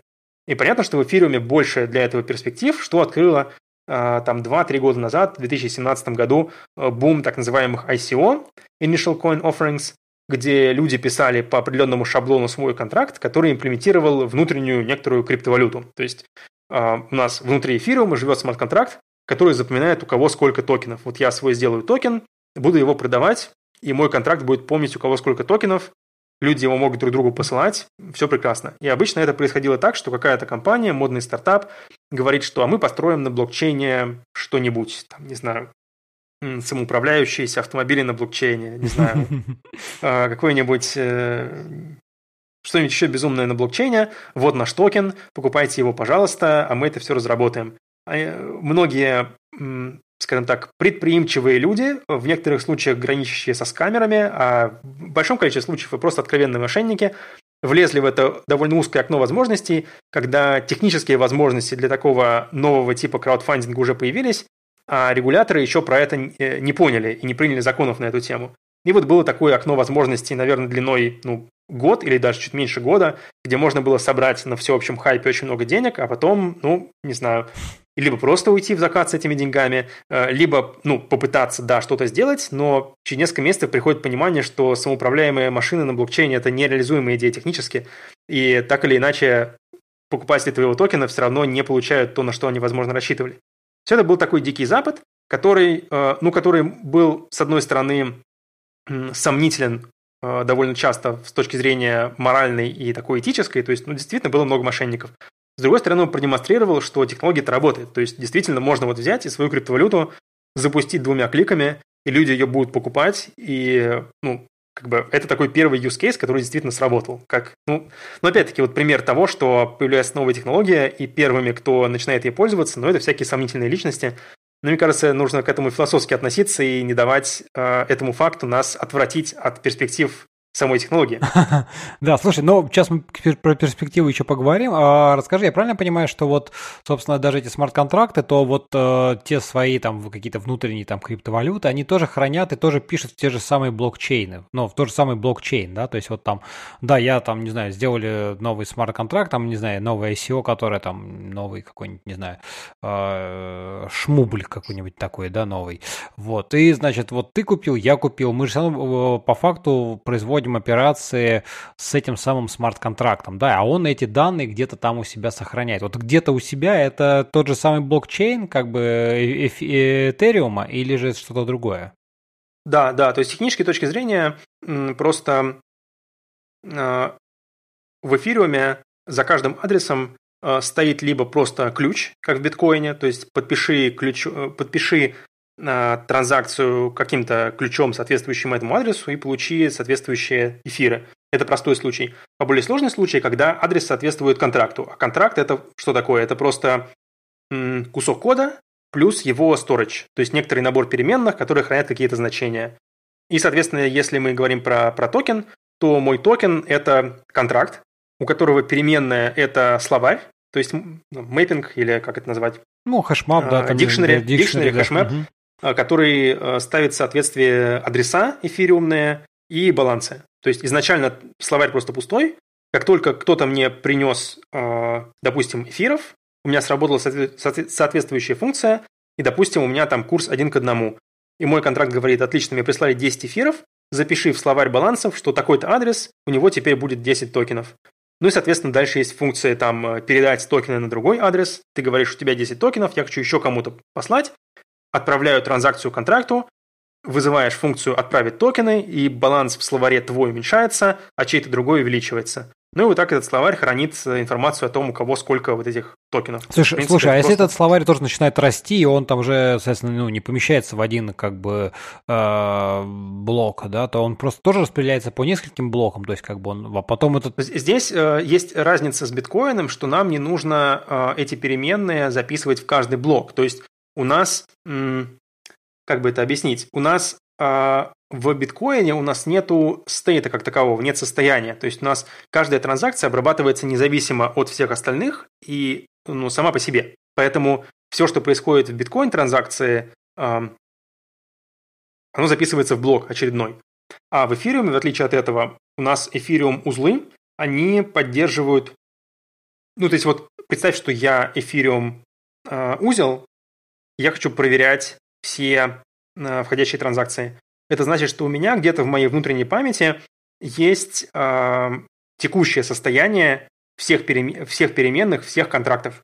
Я от этого считаю Merkle, э, Merkle root, помещаю его в заголовок своего блока, таким образом я верифицирую, что у меня все состояния действительно такие, какие они были. Угу. И когда ко мне приходит очередная транзакция, я говорю, ага, кто-то вызывает контракт по адресу такому-то. Давай-ка я сделаю лукап в своей базе данных, посмотрю, какой там код, выполню этот код, посмотрю, какие там переменные, э, эти значения извлеку в своей локальной машине. Дальше как там состояние изменяется, э, какие-то токены куда-то отправляются, я обновляю свою локальную базу данных, и дальше, если я генерирую новый блок, я считаю Меркл, Меркл дерево, кладу этот корень в, в заголовок следующего блока, и таким образом я э, ну,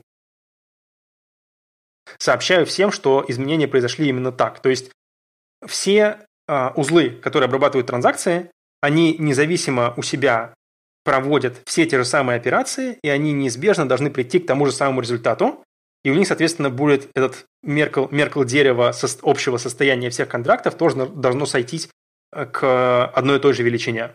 Ну, понятно, оно дальше записывается, у тебя дальше в памяти хранится уже новое состояние обновленное, и, естественно, новую транзакцию ты уже обрабатываешь с учетом новых этих данных, по факту. Да, да. То есть эта система более сложная, и да, действительно, она более тяжелая, и огром, значит, такие очень суровые баталии а, происходят в блокчейн-экосистеме на тему того, реально ли синхронизировать эфириум на обычном компьютере. И там тонкая тоже ситуация. Я, э, к стыду своему, должен признать, что я полностью тоже не понимаю всех, э, всех здесь тонкостей, но здесь главная тонкость заключается в том, что в биткоине не очень много вариантов, как именно можно синхронизировать. То есть если я хочу независимо проверить всю историю, я должен переиграть все транзакции. То в эфириуме, поскольку у нас есть отдельно сохраненное состояние, то э, можно, в принципе, это состояние скачать из какого-то, ну, скажем так, недоверенного, в кавычках, источника и проверить, что действительно оно соответствует состоянию из блокчейна на каком-то блоке. То есть э, в эфириуме этот, этот процесс валидации, он, его можно выполнять как бы совсем полностью, переигрывая просто все транзакции за все время, и тогда это действительно очень тяжело, хотя, ну, вроде как возможно с большим скрипом на обычном оборудовании. Можно вот каким-то образом, тут я не могу, наверное, точно сказать, каким, использовать тот факт, что у нас стейт лежит сохраненным отдельно, и как-то его синхронизировать из других источников и, возможно, не переигрывать все транзакции, результаты которых уже отменены последующими транзакциями. Тогда это будет быстрее. Понятно, да. Интересно. А, ладно, слушай, а как, э, ну вот расскажи, а вот, ну биткоин, да, э, там, э, Этериум, а ведь их еще там целых миллион, вот все... Ой, слушай, я, давай еще интересную вещь про эфириум расскажу. О, давай, конечно. И тогда мы перейдем к следующей главе. На самом деле, пока могло сложиться у слушателей такое впечатление, что эфириум это просто такой, ну, типа раздутый биткоин, кучу всего напридумывали, а зачем, пока непонятно. На самом деле, до относительно недавнего времени действительно это было в значительной степени оправданное опасение при всей интересности этих технологий. Но недавно стали появляться нового рода а, криптографические технологии, которые реализуются именно в эфириуме. И на них возлагаются большие надежды и в смысле масштабируемости, и в смысле приватности, ну и вообще потому что это классно. И я об этом упоминал вкратце уже раньше. Это называется доказательство с нулевым разглашением или Zero Knowledge Proofs. Это такая хитрая криптография, которая позволяет э, доказывать, что я обладаю какой-то информацией, э, эту информацию не предоставляя. Например, вместо того, чтобы, если я хочу потратить какие-то биткоины, то э, я должен сказать конкретно, какие биткоины я хочу потратить. Если и тут то же самое в эфире. Я говорю, что я трачу с такого-то адреса вот эти вот эфиры, и таким образом моя приватность может быть нарушена. А с помощью этих, этих э, доказательств с нулевым разглашением я могу сказать, вот мое криптографическое доказательство, что я имею право потратить 10 а, эфиров вообще каких-то из какого-то большого мешка, куда куча людей положили свои эфиры раньше. И эти эфиры тратятся, но при этом э, никому непонятно, э, откуда на самом деле они взялись. Это один из, одно из применений такого рода технологий – это запутывание графа транзакций и такого рода транзакции, которые тратят не конкретные единицы валюты, а говорят, вот я трачу из этого большого мешка, я имею на это право, но какую конкретно, э, какую конкретно монету я из этого мешка трачу, я вам не скажу. Это возможно ре- реализовать в эфириуме, потому что в эфириум э, виртуальную машину, в имплементацию узлов, которые поддерживают сеть, встроили э, поддержку такого рода криптографии, э, пока э, на уровне проверки такого рода доказательств, то есть нельзя пока в контрактах генерировать такого рода вещи, но можно проверять. То есть появляются уже протоколы для приватности, например, э, которые, которые э, да, где такого рода доказательства генерируются где-то, ты их предоставляешь в контракт как аргумент вызова какой-то функции, э, контракт проверяет, что доказательство валидное, и дальше тебе дает возможность что-то сделать. Это с точки зрения приватности открывает большие перспективы. И с точки, с точки зрения масштабируемости тоже это, это открывает очень интересные возможности, потому что появляется такая идея, что вместо того, чтобы... Вот если я хочу провалидировать весь блокчейн, то мне нужно его весь скачать. То есть логично, чтобы проверить, что все данные ну, конечно, корректны, да. мне, нужно, мне нужно этими данными обладать. Но э, хитрость в том, что эти доказательства позволяют мне проверить какие-то свойства данных, не обладая этими данными, или, по крайней мере, полностью не обладая этими данными. И существуют, э, существуют компании, существуют проекты, которые с разных сторон подходят к идее, что давайте мы сделаем блокчейн, где не нужно будет скачивать блокчейн, чтобы его проверить. То есть а, условный майнер вместо э, или условный там узел мне говорит, окей, вот у меня текущее, значит, вот у меня предыдущее состояние, вот следующее состояние, а вот очень короткое доказательство, что все переходы были сделаны согласно нашим правилам. Я проверяю это доказательство, я могу убедиться, что действительно так, Хотя отдельные транзакции мне неизвестны, мне не нужно такое количество данных качать.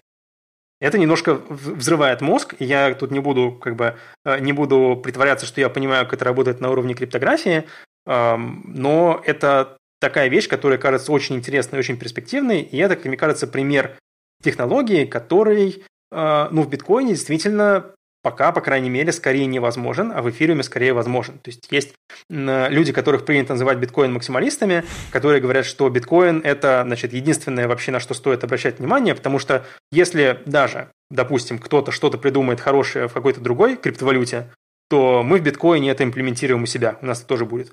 Ну вот я тут им возражаю, хотя я согласен с их оценкой, что биткоин это, э, ну, это очень интересно, это самая перспективная пока, по крайней мере, криптовалюта, и потому что она самая старая, и потому что у нее такой бренд, и потому что у нее есть, э, и потому что у нее нет лидера, кстати говоря, это уникальное совершенно качество криптовалюты, которой разработкой никто не управляет. Но при всем при этом есть э, технические вещи, есть криптографические протоколы, которые в биткоине ну, не получается сделать, а в других блокчейнах получается. Так что мне кажется, тут нужно такой сбалансированный э, взгляд поддерживать на эту, на эту индустрию. Ну тут, да, тут, знаешь, получается всегда, все, это всегда такой вот этот, знаешь, трейдов, да, между стабильностью и вот этими фичами, так сказать, такой наворотами и какими-то новыми интересными штуками. Я, честно говоря, в этом плане тоже немножко ретроград такой, знаешь, то есть если есть какая-то вещь, которая там уже вот она стабильна, там, не знаю, у нее там 100-500 релизов, какой-то стабильный API, ну, даже на простом примере там софта, да, то взять и там вот так резко поменять все там кардинально, я вот э, крайне негативно всегда к этому отношусь. То есть, да, можно вводить и нужно вводить какие-то там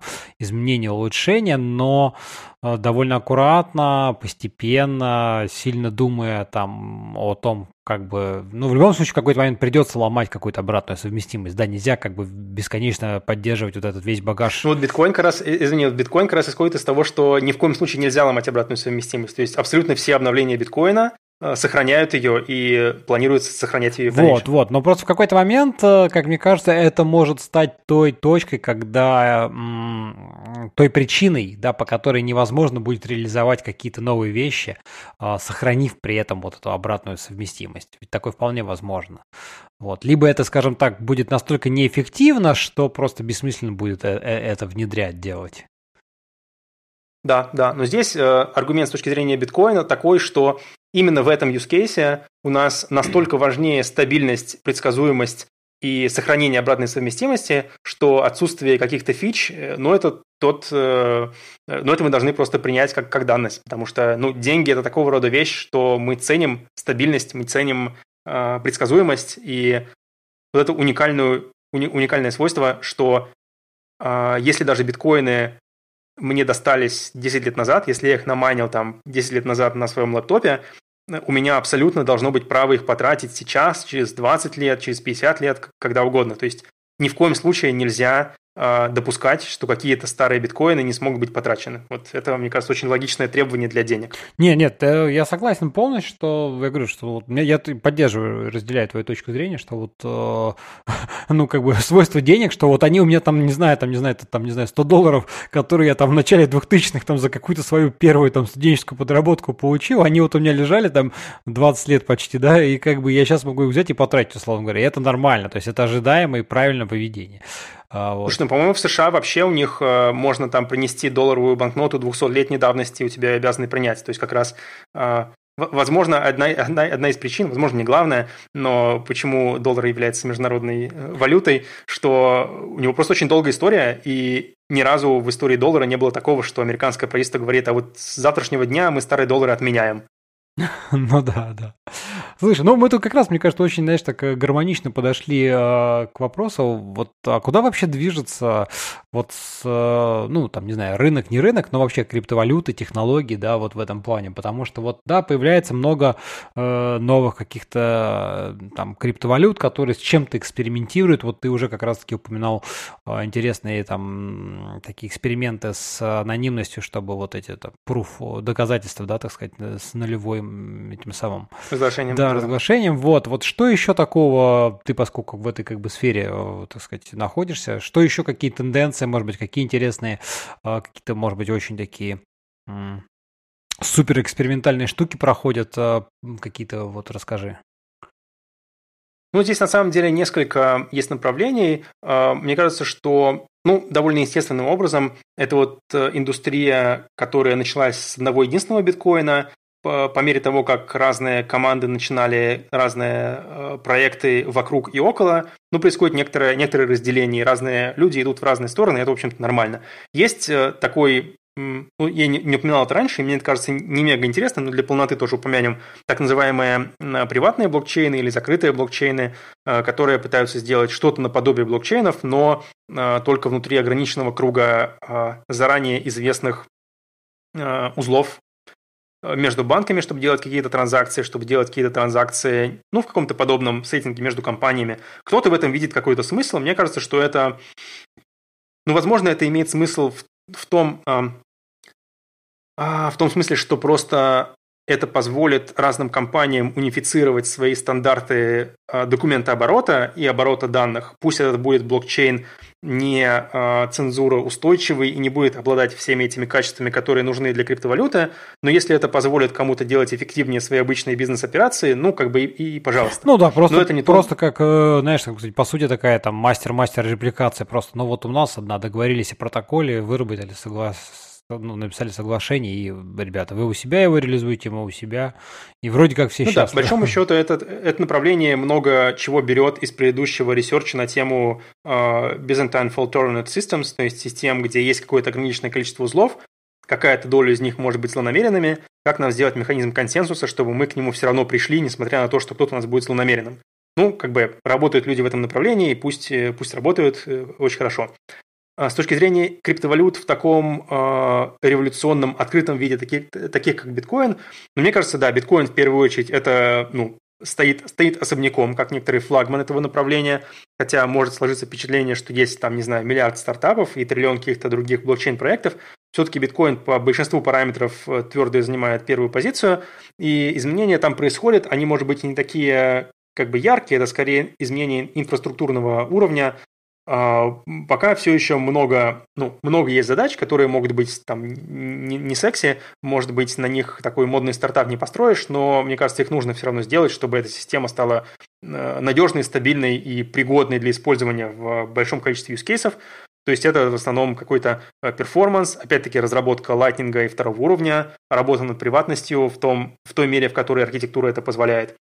Вот. Э, в эфируме происходит очень интересное движение, и про это вот мы записали да, в базовом блоке недавно эпизод, даже не один, э, так называемое движение децентрализованных финансов или DeFi, где люди пытаются воссоздать финансовые сервисы на блокчейне. Финансовые сервисы в смысле, что можно э, брать долги оставляя что-то в залог, то есть можно принести какую-то одну криптовалюту качестве залога, взять под этот залог какую-то другую криптовалюту, что-то с ней сделать, вернуть ее обратно, забрать свой залог, какой-нибудь сделать арбитраж на какой-нибудь бирже, такого рода вещи. Здесь главный такой строительный блок, которого долго не хватало и который вроде бы как сделали достаточно надежным, это так называемый стейблкоин. То есть э, часто предъявляют претензию к криптовалютам, что они слишком волатильные и что мы не знаем, сколько будет биткоин стоить долларов завтра. Ну да. Поэтому нам, нам, Поэтому нам сложно планировать, вообще сложно вести бизнес. И на эфируме написали некоторый, некоторый набор смарт-контрактов, который реализует функциональность так называемого стейблкоина, то есть криптовалюты, токена фактически внутри эфириума, стоимость которого привязана к доллару. Но опять-таки очень просто это реализовать, если у нас есть доверенная сторона, вот у нас есть какой-то банк, он пообещал нам, что у нас будет, э, значит, этот доллар токен будет стоить доллар. Если мы ему верим, то все окей. Но э, эта система, которая в эфире называется MakerDAO, она это сделала без э, банка.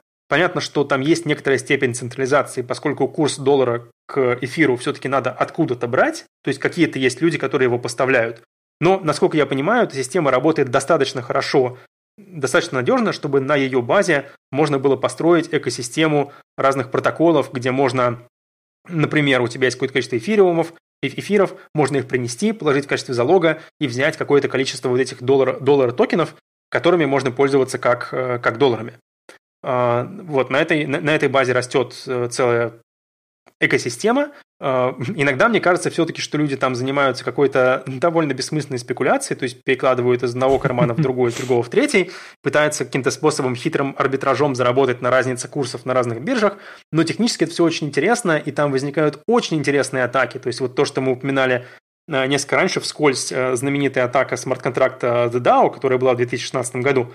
Это просто цветочки по сравнению с тем, что происходит в децентрализованных финансах, какой там хитрый, значит, срабатывают манипуляции и арбитражи, а, это просто диву даешься, как, как это все можно реализовать. Но как бы люди развлекаются. Нет, на самом деле это может быть и полезно, конечно, что а, сторонники, сторонники свободного рынка здесь скажут, и у них определенно, ну, в значительной степени я с ними согласен, что а, это все ради эффективного аллоцирования капитала, что чем эффективно у нас работают рынки, а, тем лучше мы понимаем, сколько что стоит, и тем эффективнее инвесторы понимают, где наиболее эффективно будет э, вложить капитал.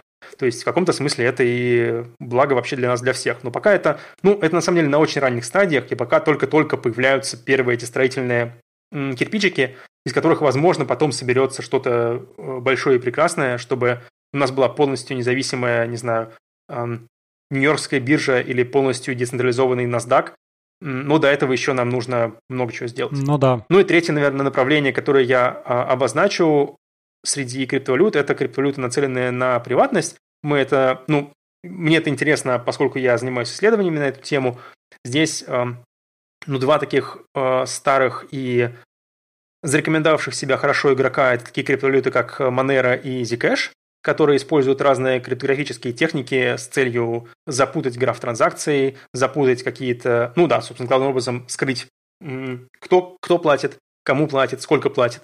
Есть еще пара криптовалют э, на новом протоколе. Э, протокол называется Mimble-Wimble, э, валюта называется Green и Beam, и тоже в их в, в обоих этих командах есть люди, говорящие по-русски, мы в нашем подкасте с ними говорили какое-то время назад, тоже пытаются имплементировать разные разные подходы, как сделать криптовалюту, чтобы она была более а, приватной, чем биткоин. За этим интересно тоже следить. Хотя здесь а, такой тоже трейдов приходится делать, и я вот не убежден, на самом деле, насколько стратегически это правильное движение, потому что анонимность определяется не сама по себе, она определяется относительно какого-то, ну, то, что называется по-английски anonymity set, то есть ну, некорректно было бы сказать, анонимен я или нет. Корректно было бы сказать, я анонимен в этой группе из тысячи пользователей или в этой группе из миллиона пользователей. То есть злоумышленник э, не может угадать, кто я из данного количества возможных вариантов. И здесь биткоин, хотя у него э, с точки зрения криптографии не настолько продвинутые технологии, э, он может выигрывать даже у приватных криптовалют просто за счет своей большей популярности. То есть если есть маленькая, очень приватная криптовалюта, и ей пользуются тысячи человек, и есть не такой приватный биткоин, которым пользуется миллион человек, может быть, по сумме всех показателей биткоин-то будет в конечном счете и анонимнее, а может быть и нет. То есть это нужно дополнительно как-то рассчитывать, но ну, мне кажется правильным, что эксперименты проводятся и там, и там, и люди какую-то новую криптографию пытаются принести в такого рода системы. На самом деле, а, с точки зрения а, академической, это мега интересная тема, и я здесь, хотя я уже Три с половиной года этим занимаюсь на full тайм как э, аспирант, и уже вот диссертацию уже пишу. Э, я понимаю, что я только scratch the surface, то есть здесь люди, которые занимаются э, чем угодно связанным с безопасностью, приватностью, распределенными системами, дизайном языков программирования, какими-то вот такого рода сложными системами, здесь настолько широчайший открывается простор для исследований, ну и финансами, разумеется. То есть как все эти, э, все эти области знаний, которые, в общем-то, уже были у человечества, то есть мы знаем, как там устроены финансовые рынки, как устроена экономика, э, как, какие есть подходы к приватности. Но этого нов, нового рода системы, они открывают новые возможности. И довольно часто бывает с теми же самыми э, доказательствами с нулевым разглашением. Собственно, их получилось сделать, их, их эффективную имплементацию получилось сделать, потому что для этого была мотивация, потому что люди вдруг поняли, что мы можем сделать блокчейн, в котором это будет реально применимо, потому что изобрели-то это еще когда-то в 80-х, если не раньше.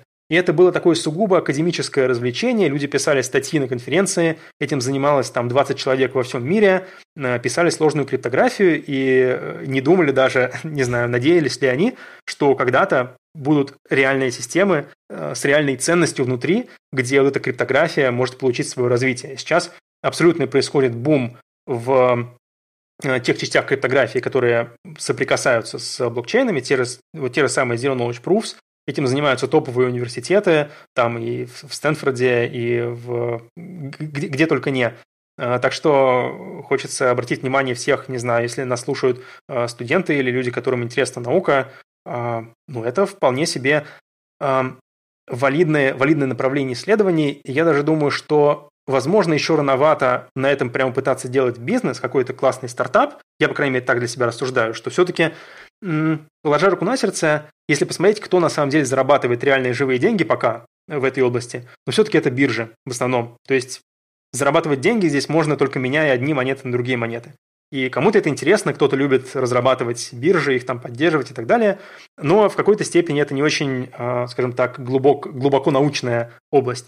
Но если вам хочется глубоко нау... Э, глубокой, глубокой науки, то эм, исследования в каком бы то ни было качестве, будь то в университете или в качестве какого-нибудь, не знаю, независимого ресерчера или в рамках э, компании, которые разрабатывают подобного рода системы, тут э, простор широчайший. Ну да, да, я думаю, что вот, по поизучать кому кто интересно, здесь много чего можно интересного увидеть.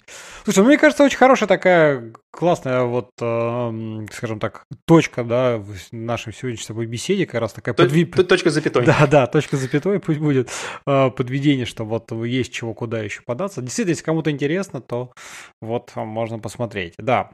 Э, ну что, давай, наверное, потихонечку закругляться. Было классно, очень интересно, ты, как всегда, так бодро рассказываешь.